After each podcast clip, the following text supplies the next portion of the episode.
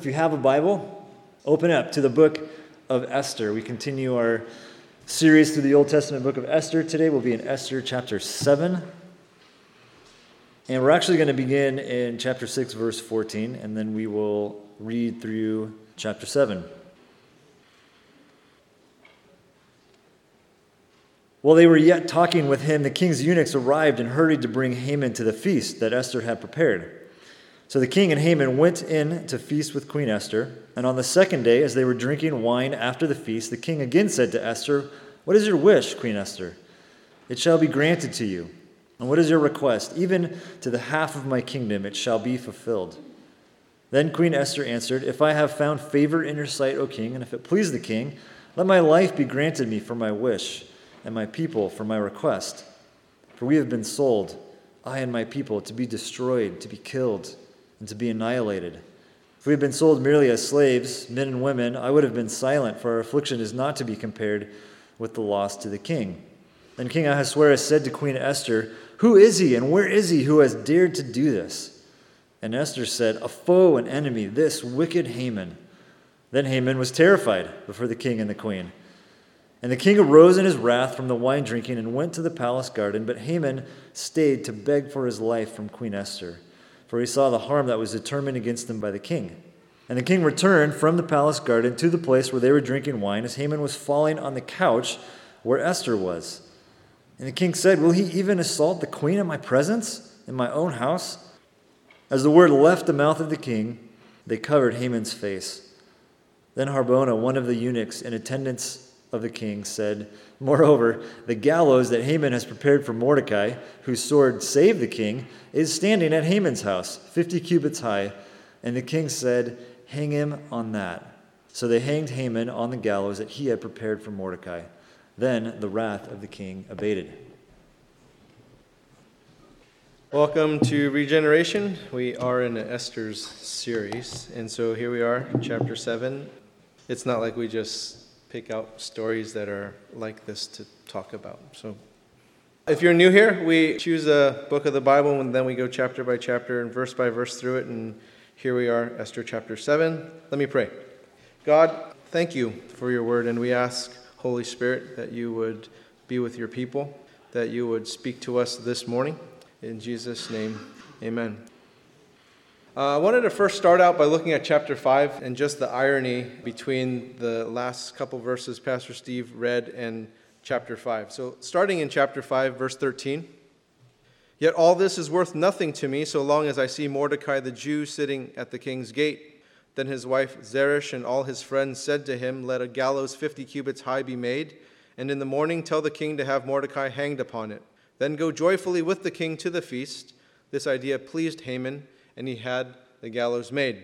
And then to the last couple of verses in chapter 7. Then Harbona, one of the eunuchs in attendance on the king, said, Moreover, the gallows that Haman has prepared for Mordecai, whose word saved the king, is standing at Haman's house 50 cubits high. And the king said, Hang him on that. So they hanged Haman on the gallows that he prepared for Mordecai. Then the wrath of the king abated. This is just really ironic, isn't it? It's kind of funny. The gallows that he made for Mordecai was the very gallows that were used to hang him. It's just irony and tragedy all at the same time. And much of this tragedy is because Haman had no fear of God. And we can trace this back to Proverbs that says a lot about the fear of God, and those benefits are in having fear of God. Let me share a few of those Proverbs with you. Proverbs 1 7. The fear of the Lord is the beginning of knowledge. Fools despise wisdom and instruction. Proverbs 8:13. The fear of the Lord is hatred of evil. Pride and arrogance and the way of evil and perverted speech I hate. Proverbs 9:10. The fear of the Lord is the beginning of wisdom and the knowledge of the Holy One is insight.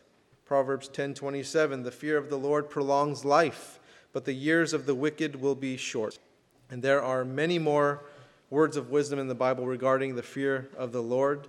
The book of Proverbs is full of this wisdom, and Haman, like many who are like him, would benefit in reading Proverbs. Proverbs such as 27, verses 1 and 2.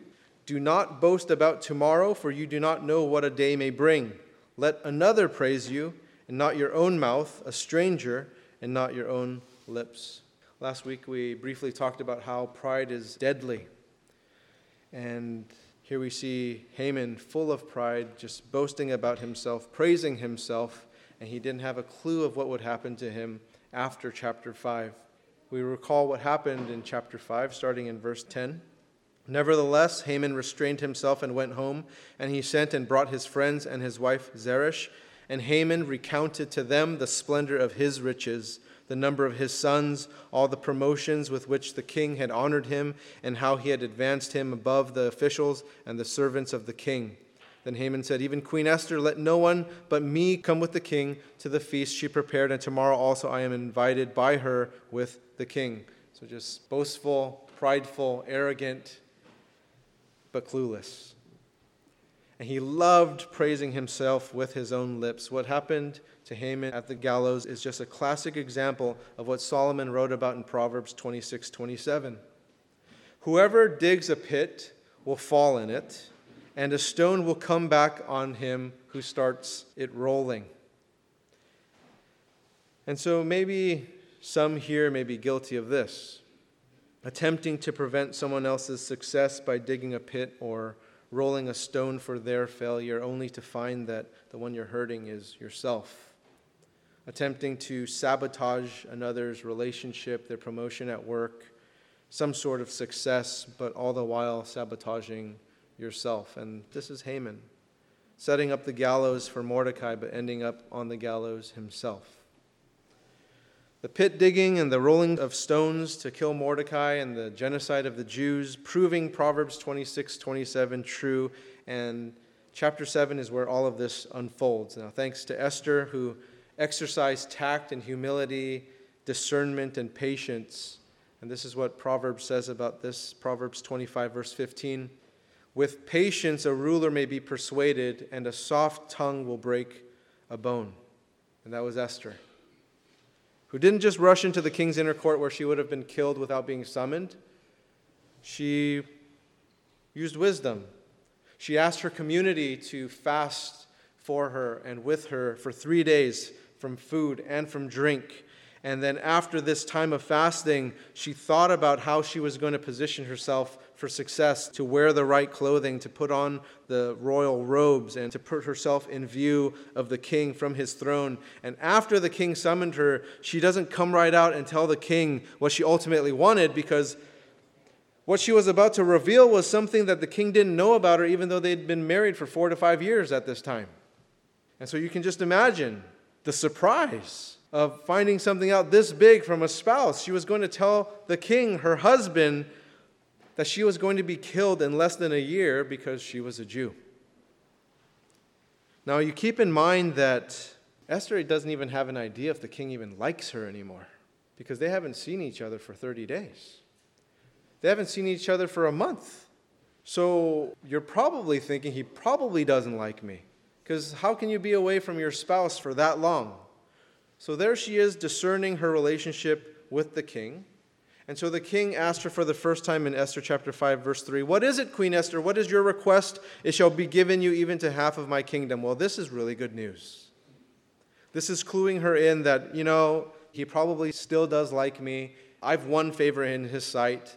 But she still doesn't just jump at the opportunity to tell him what she ultimately wanted. She wanted to bring Haman into the picture, bring him into the room, not antagonistically or, or putting blame or anything like that, but just to kind of feel things out, to get things there. And at this feast, Esther chapter 5, verse 6, the king asks Esther a second time, What is your wish? It shall be granted to you. And what is your request? Even to half of my kingdom it shall be fulfilled. And still Esther doesn't come out right away and tell the king what she wanted or what her request was. What did she do? She said in chapter 5, verse 8 If I have found favor in the sight of the king, and if it please the king to grant my wish and fulfill my request, let the king and Haman come to the feast that I will prepare for them, and tomorrow I will do as the king has said. So she gets this second feast, which means that she definitely has found favor in the sight of the king. And everyone around them notices this as well including Haman's family and his friends, because he's boasting about it that he's the only one invited to this feast with the queen. And so we see her patience at work, and we see that she's quite clever and she's quite systematic in how she's kind of setting all this stuff up. And she's definitely won favor from the king. And when she comes out with her request, how is he possibly going to deny her what she's asking after all of these different steps of saying, I'll give you up to half of my kingdom, and asking three separate times? So she's just really wise, she's just really discerning, and we know that timing is really significant. You look at Ecclesiastes 3 and what Solomon wrote here. For everything there is a season and a time for every matter under heaven, a time to be born and a time to die, a time to plant and a time to pluck up what is planted, a time to kill and a time to heal, a time to break down and a time to build up, a time to weep and a time to laugh, a time to mourn and a time to dance, a time to cast away stones and a time to gather stones together, a time to embrace and a time to refrain from embracing a time to seek and a time to lose, a time to keep and a time to cast away, a time to tear and a time to sow, a time to keep silent and a time to speak, Esther, a time to love and a time to hate, a time for war and a time for peace. Seasons. This is life, where we need to exercise patience and we need to recognize there are seasons when things happen and when the opposite of those things happen.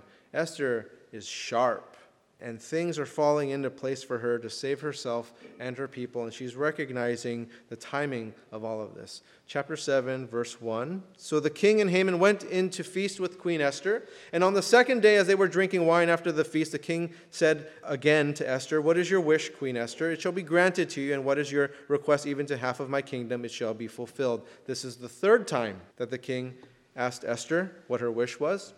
And he told her that he'd grant her request even if it was a big ask, up to half your kingdom. Of course, this is hyperbole, but nevertheless, it's saying, like, ask for whatever and I'll give it to you. Now, you notice how Esther answered. She's really humble in the way she answered, and she also supports her with her request with what she already knows about the king and how he feels about her. Look at verse 3. Then Queen Esther answered, If I have found favor in your sight, she did. She found favor, right? O king, and if it please the king, it will. He's asked three times what she wanted. Then she goes through something really smart. She doesn't bring up the Jewish people, she brings up me, your wife, the queen, who has found favor. Let my life be granted for my wish. And instantly the king would be thinking, who in this entire world dares to threaten the life of my queen? Like, this can't be possible. And then she brings up her people and my people, right? And my people for my request. And so this must be getting the king thinking, like, your people. And so here it is, identity revealed or starting to be revealed, which puts this decree of the genocide of the Jews right in the face of the king, knowing that he cannot take back that decree. That once it's laid out, he has to act on that. Knowing this, how is he going to save the queen's life if the queen's death sentence has already been announced? What Mordecai said in Esther chapter 4, verses 13 and 14, let's look back to that. Do not think to yourself that in the king's palace you will escape any more than all of the other Jews, which is true. For if you keep silent at this time, relief and deliverance will rise for the Jews from another place, but you and your father's house will perish. And who knows whether you have not come to the kingdom for such a time as this? That time had come, and she was going to own that time, and she was going to work out and live out this time and occupy this time. What's important to keep in mind is that we have all been given the dignity from God to participate in his kingdom, all of us.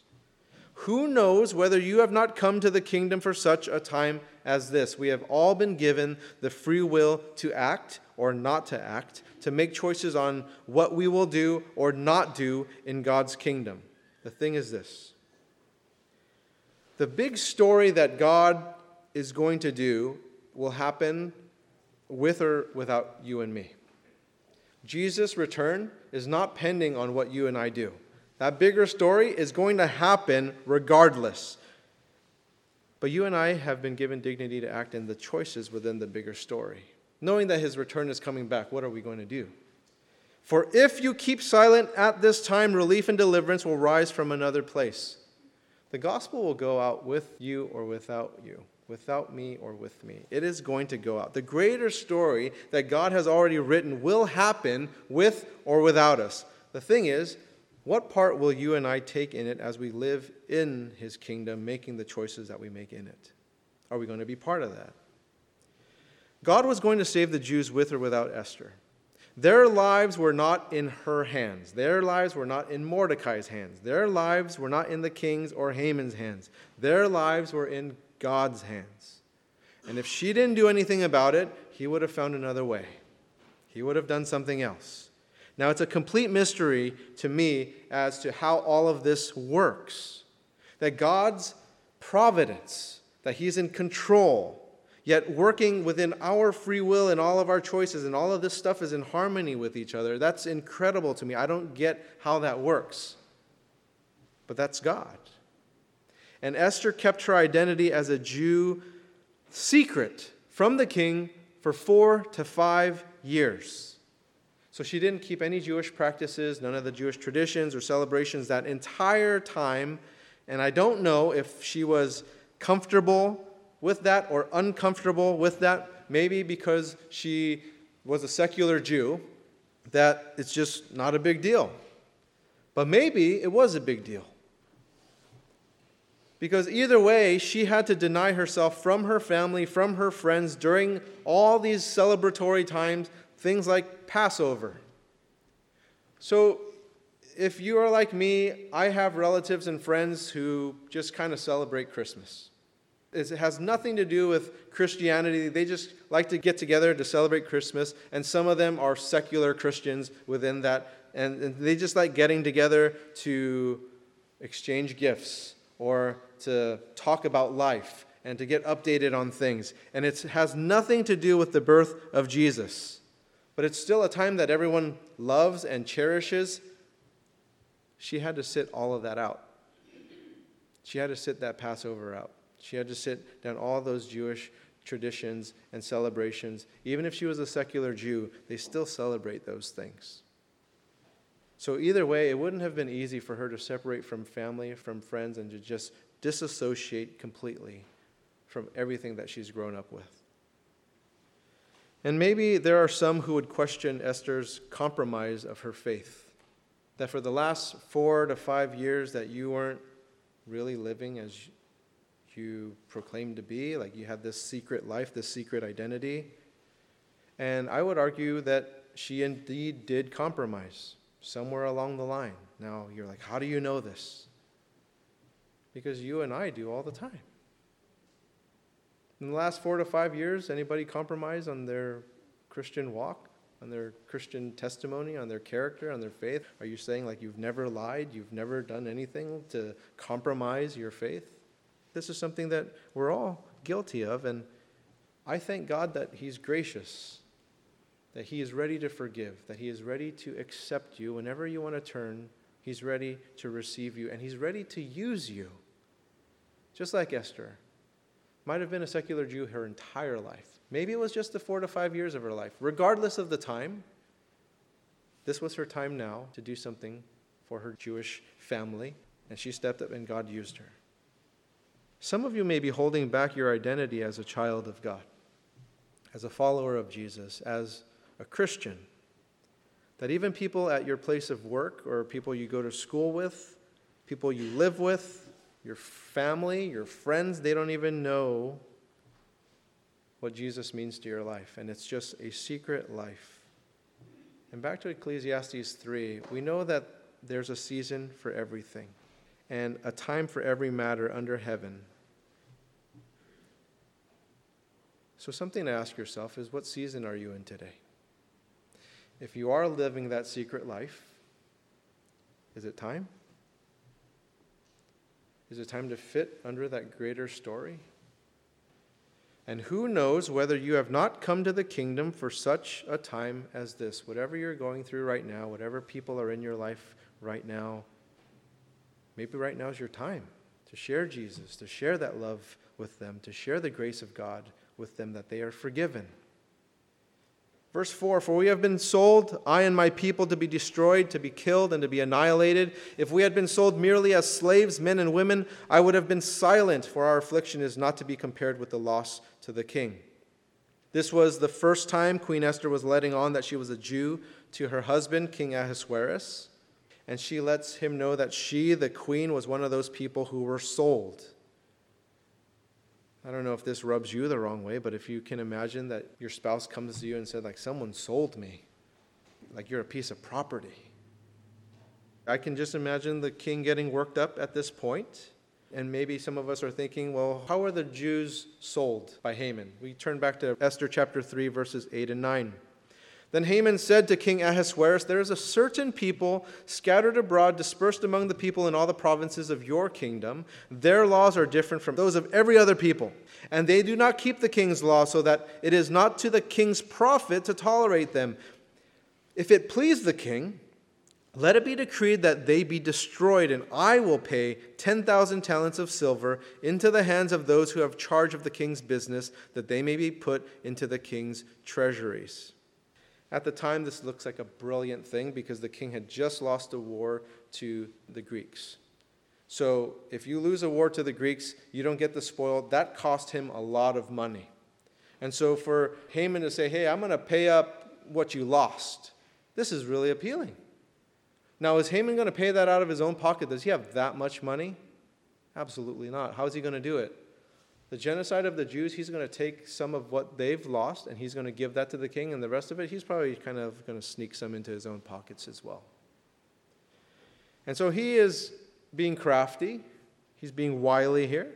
And so Haman sold the Jews, and King Ahasuerus, his queen, Esther, was one of them.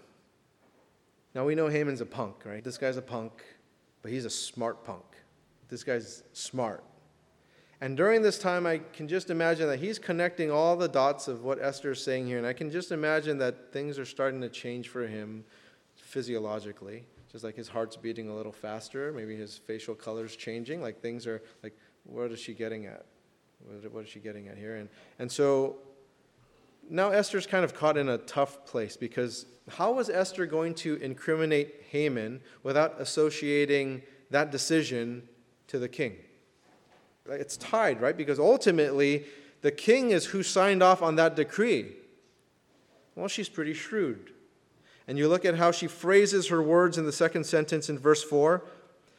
If we had been sold merely as slaves, men and women, I would have been silent. For our affliction is not to be compared with the loss to the king. So she's letting the king know, King, you are king. You're the king. There's no question of that. And if this were merely an issue about me being sold as a slave, then fine, because as a king, you wouldn't lose anything. You would still have all the Jewish people paying taxes, contributing to the community. You'd still have me, the queen that has found favor from you. But the way that things are, I'm dead. There's a decree out there that he sold us out to kill all of us. And so I, as your queen, I am now dead. So whoever did this sort of thing is going to kill me. Verse 5. Then King Ahasuerus said to Queen Esther, Who is he? Where is he? Who has dared to do this? And Esther said, A foe and an enemy. This wicked Haman. Then Haman was terrified before the king and the queen. Maybe Haman had no clue who Esther was alluding to. I think he did. He's pretty smart. I think he had an idea. But in verse 6, it leaves no question at all. She, by name Esther, pointed him out, and the king is really ticked off now. He's really upset. Verse 7 And the king arose in his wrath from the wine drinking and went into the palace garden. But Haman stayed to beg for his life from Queen Esther, for he saw that harm was determined against him by the king. And for being as smart as Haman was, to rise to the place of power and prominence and influence within the Persian Empire, we find that he's pretty clueless. I mean, this is a really smart guy. This is just like how many politicians are. They're just full of talent. They're really smart. They have a great ability, but sometimes they're just clueless. Esther chapter 5, verse 12. Let me point some of this out to you. Then Haman said, Even Queen Esther, let no one but me come with the king to the feast she prepared, and tomorrow also I am invited by her with the king. It wasn't to rub elbows with the royal family. This was so that she can indict him. Right? Esther chapter 6, verse 6. So Haman came in, and the king said to him, What should be done to the man whom the king delights to honor? And Haman said to himself, Whom would the king delight to honor more than me? And it was Mordecai. But he was so full of himself. He just thought it was him, and he's clueless about this. This is what Paul writes in Romans chapter 12, verse 3, about thinking about yourself. For by the grace given to me, I say to everyone among you, not to think of himself more highly than he ought to think, but to think with sober judgment, each according to the measure of faith that God has assigned. He also wrote in Philippians chapter 2, starting in verse 3 Do nothing from selfish ambition or conceit, but in humility count others more significant than yourselves. Let each of you look not only to his own interests, but also to the interests of others. We are not to be like Haman. Haman is the antithesis of Jesus. We are to be like Jesus. Now, continuing on in Philippians chapter 2, verse 5 Have this mind among yourselves, which is yours in Christ Jesus, who, though he was in the form of God, did not count equality with God a thing to be grasped, but emptied himself by taking the form of a servant, being born in the likeness of men, and being found in human form, he humbled himself by becoming obedient to the point of death, even death on a cross we clearly see the differences between Haman and Jesus. Let me point out some things about the differences between King Ahasuerus and King Jesus. Look at how they handle betrayal. The first sentence in Esther 7 7 reads, And the king arose in his wrath from the wine drinking and went into the palace garden. Now we look at Jesus at a feast as well. Mark chapter 14, he's celebrating the Passover with his disciples in verse 23. And he took a cup with wine, and when he had given thanks, he gave it to them, and they all drank of it. And he said to them, This is my blood of the covenant, which is poured out for many. Truly I say to you, I will not drink again of the fruit of the vine until the day when I drink it new in the kingdom of God. And when they had sung a hymn, they went out to the Mount of Olives. That was their garden, Garden of Gethsemane. We see how King Ahasuerus handles wine, such as in Proverbs chapter 20, verses 1 and 2. Wine is a mocker, strong drink a brawler, and whoever is led astray by it is not wise. Listen to this verse, verse 2. The terror of a king is like the growling of a lion. Whoever provokes him to anger forfeits his life. Is that prophetic? See, that's what happened to Haman and the king. And the way the king handled Haman was to hang him on the gallows. Not so with King Jesus. Psalm 104, verse 15, the psalmist wrote that God brought forth wine to gladden the heart of men. And so Jesus celebrated the Passover with wine, but he did not get drunk. He did not let it get him astray, but there was a betrayal. Judas was there, betrayed him. Yet we look at Jesus, and what was he like? He wasn't full of wrath. The king went out to the palace garden in wrath. Jesus went to the Garden of Gethsemane in prayer. King Ahasuerus compared to our King Jesus. There are many other comparisons you can draw for it if you just kind of did your own self study. Continuing on in verse 8, Esther 7. And the king returned from the palace garden to the place where they were drinking wine as Haman was falling on the couch where Esther was. Things are just not going well for Haman. And the king said, Will he even assault the queen in my presence, in my own house? As the word left the mouth of the king, they covered Haman's face. So, if you can just picture what's happening here, the king is returning from the palace garden, and just as he's returning, Haman happens to fall on the couch where Esther was, and to him, it looks like an assault on the queen. There are some Jewish commentaries out there on Esther that claim that the angel Gabriel pushed Haman over, and that's how it happened. Cool, whatever.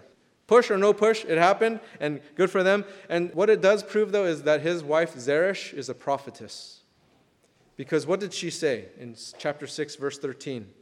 If Mordecai, before whom you have begun to fall, is of the Jewish people, you will not overcome him, but you will surely fall before him.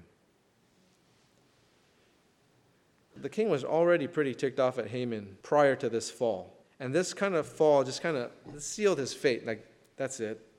And his guys don't even have to ask the king. The king doesn't have to wink or anything. It's as he's talking, these guys just cover his face and off he goes. And that was his death sentence. That was it. Job chapter 5, verses 12 through 14. This is what is written about crafty people. He frustrates the devices of the crafty so that their hands achieve no success. He catches the wise in their own craftiness, and the schemes of the wily are brought to a quick end. They meet with darkness in the daytime and grope at noonday as in the night. Haman. Can you imagine him just kind of grasping in the head and crafty, wily, who met darkness during the daytime? Verse 9 Then Harbona, one of the eunuchs in attendance on the king, said, Moreover, the gallows that Haman has prepared for Mordecai, whose word saved the king, is standing at Haman's house, 50 cubits high. Hey, king, Haman was going to hang Mordecai. You know that guy? That guy who saved you from the assassination attempt? He was going to hang him in front of his house. That guy that all of chapter 6 is about that he wore your royal robes and he rode your royal horse and he wore your crown and he was paraded around the town square and Haman was announcing like how this guy is so worthy of honor and all this kind of stuff. He was going to kill that guy, the guy who saved your life. And the king said, "Hang him on that." So they hanged Haman on the gallows that he prepared for Mordecai. Then the wrath of the king abated. Now you look at the life of Haman and it's just really, really tragic. Because how much effort, work, energy, resources, support from your family would it take to rise to the second most important, powerful, prominent role in all of the Persian Empire? How much work does that take to do that? And to end like this? You can't go any higher unless you are the king himself. It is the pinnacle of success, it is the pinnacle of significance, prestige. All of it gone. King Solomon summed it up best in Ecclesiastes chapter 1 verse 2. Vanity of vanities says the preacher, vanity of vanity. All is vanity. All of it. Our joy will not be found in anything or anyone but God. Because even through Haman, even though he's gone, he's been killed, that decree still stands and the Jews will still face death. So, did rest lie in the absence of Haman? No, because that death sentence is still there. The genocide is still going to happen.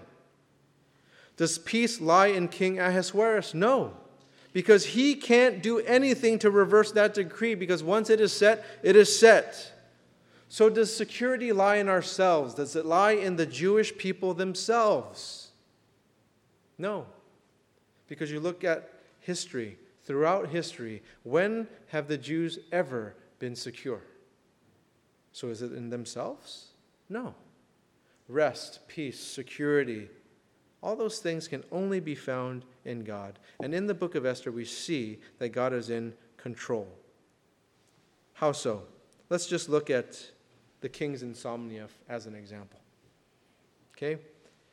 Haman had no control of the king's sleeping patterns. It's not like right before he went to bed, he gave him a Red Bull or anything. Like he's, he's just no control over that, right? And the king couldn't control his sleeplessness. So, how do we explain the difficulty the king had in sleeping? And this difficulty in sleeping is what led him to read the Chronicles. And in reading those Chronicles, out of all the stories there, he reads the story of Mordecai. Now, keep in mind, this is an event that happened four to five years ago. So, why wouldn't the king read a story that happened a year ago? Why wouldn't the king read a story that happened 10 years ago? He read that story. Now, is that a coincidence? It just doesn't seem like it. Now, we see that God is in control of the bigger story the Jews would be saved from annihilation with or without Esther. yet he's also in her choices. He's in our choices. Esther 4:14 and who knows whether you have not come to the kingdom for such a time as this she acted upon the circumstances that were in front of her she chose to act and God was in it she put forth the effort to find favor but was all of that her was everything her I find this really hard to believe because prior to being a queen Esther was just like everybody else a little bit prettier according to the king but just an average person. She wasn't like a well educated person. She didn't come from a great family lineage or anything like that. She was of the Jewish descent. She's just like everybody else. And then all of a sudden, four to five years later, she's able to navigate this whole situation and outsmart Haman, the second in command of the entire Persian Empire. It just seems really unlikely, doesn't it? What seems more likely is that God was at work in Esther's choices, but he wasn't dependent on her to accomplish his will. He was still going to do his thing. Now, isn't this why the church exists? Jesus is coming back.